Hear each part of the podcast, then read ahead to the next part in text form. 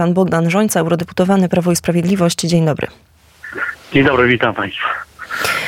I może e, zacznijmy od e, ogólnej oceny wyborów, e, wyborów w Polsce. No, wygranej Prawa i Sprawiedliwości, a z drugiej strony przegranej, bo też to podnosi nie tylko opozycja, ale część, część komentatorów. Jakie są pańskie refleksje, jaki jest komentarz? No była to bardzo brudna kampania, która opierała się na dużych kłamstwach, na dużych nie, nie, na informowaniu nie o tym, co jest najważniejsze, tylko ze strony tych, którzy teraz chcą robić rząd, tylko na po prostu atakowaniu e, Prawa i Sprawiedliwości Zjednoczonej Prawicy. Więc była to tak, taka akcja Chuziana Józia wszyscy na jednego. No i e, efekty są takie, a nie inne. Ludzie uwierzyli w, w te kłamstwa, uwierzyli w to, że nie e, można, że, że, że po prostu bezpieczeństwo nie jest najważniejszą kwestią, że mamy jakieś problemy gospodarcze, że Unia Europejska jest dla nas wyłącznie przeciwnikiem.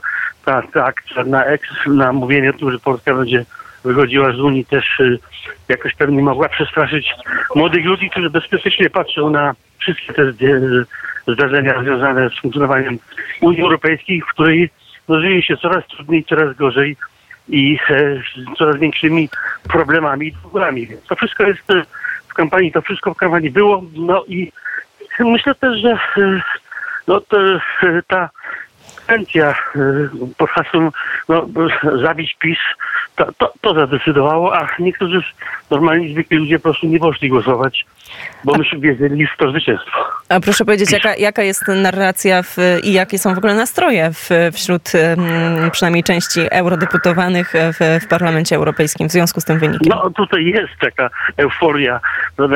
Szef IPP, Manfred Weber już wykrzyczał na sali plenarnej, że w Polsce demokracja wygrała.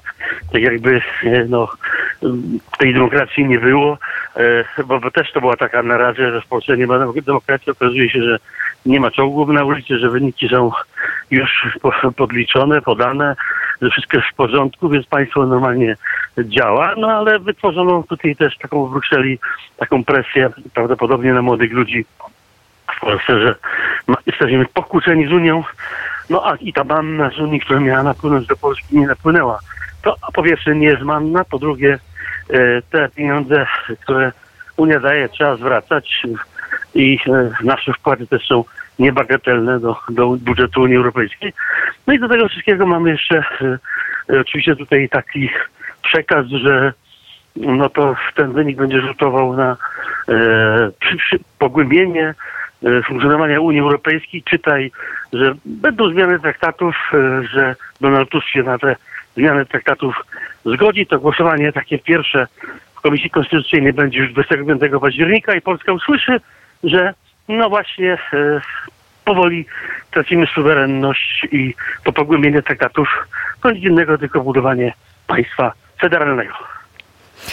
Panie pośle, to teraz e, jeszcze e, skomentujmy troszeczkę e, konkretów. Wziął Pan udział w debacie w Parlamencie Europejskim dotyczącej unijnego budżetu na następny rok. O czym trzeba powiedzieć, co, jakie są konkluzje, co, co było Pańskim zdaniem tutaj najważniejsze?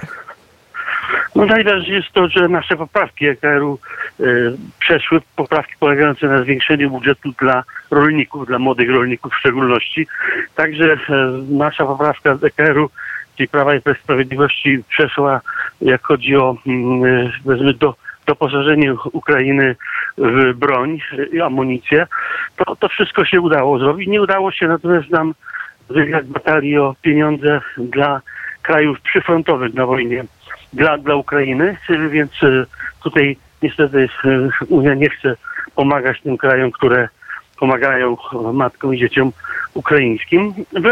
No i Cóż, no mamy e, bardzo skomplikowaną sytuację, ponieważ z tym budżetem, ponieważ e, osiem krajów jeszcze nie otrzymało żadnych pieniędzy z Krajowego Planu Odbudowy, osiem krajów, w tym Polska, no a do tego, a do tego jeszcze e, eksperci mówią o ogromnych zadłużeniach, o ogromnym zadłużeniu Unii Europejskiej i tutaj proszę posłuchać, ocenia się, że na rok 2000 58. Y, deficyt, przepraszam, dług Unii Europejskiej związany z odsetkami od y, KPO wyniesie 220 miliardów euro.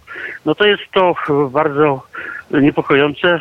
Mówi się też o, w tej rezolucji budżetowej mówi się też o potrzebie e, świeżych pieniędzy dla e, finansowania e, różnych polityk unijnych. Ja na razie nie widzę jakiegoś wielkiego aplauzu również do tego, żeby poszczególne kraje unijne składały się na dodatkowo na przykład na budżet związany z funkcjonowaniem Ukrainy. To, to wszystko jest bardzo skomplikowane. Wszystko, co się rozegra, ten budżet rozegra się jeszcze w Radzie Europejskiej, czyli 27 państw będzie dyskutowało od przyszłego tygodnia, ponieważ są różnice między tym, co uchwalił parlament, a tym, co chce Rada Europejska.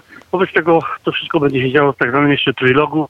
No i myślę, zobaczymy, czy do końca grudnia e, sta, e, ustalenia takie zapadną, żeby można powiedzieć, że budżet, budżet jest uchwalony.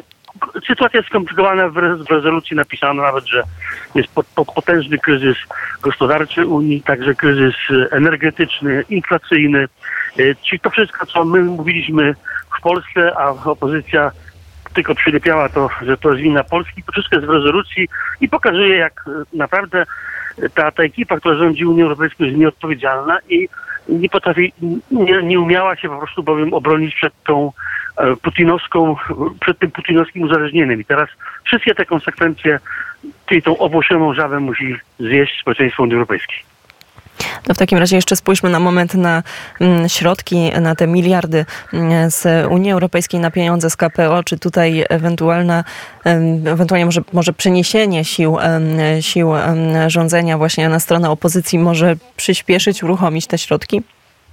Nie sądzę, dlatego że kamienie milowe są kamieniami milowymi. Jak już powiedziałem, osiem krajów nie ma tych pieniędzy na razie, bo nie realizuje kamieni milowych więc osiem krajów nie ma tych pieniędzy, ani jednego euro, w tym, w tym Niemcy, e, więc e, uważam, że po prostu będzie pewien problem w dalszym ciągu z e, realizacją KPO w Polsce. No, być może z jakichś powodów politycznych, sympatii politycznych będzie łatwiej, ale nie będzie to tak hop jak mówił Donald Tusk, że dziś na jutro będą pieniądze z KPO.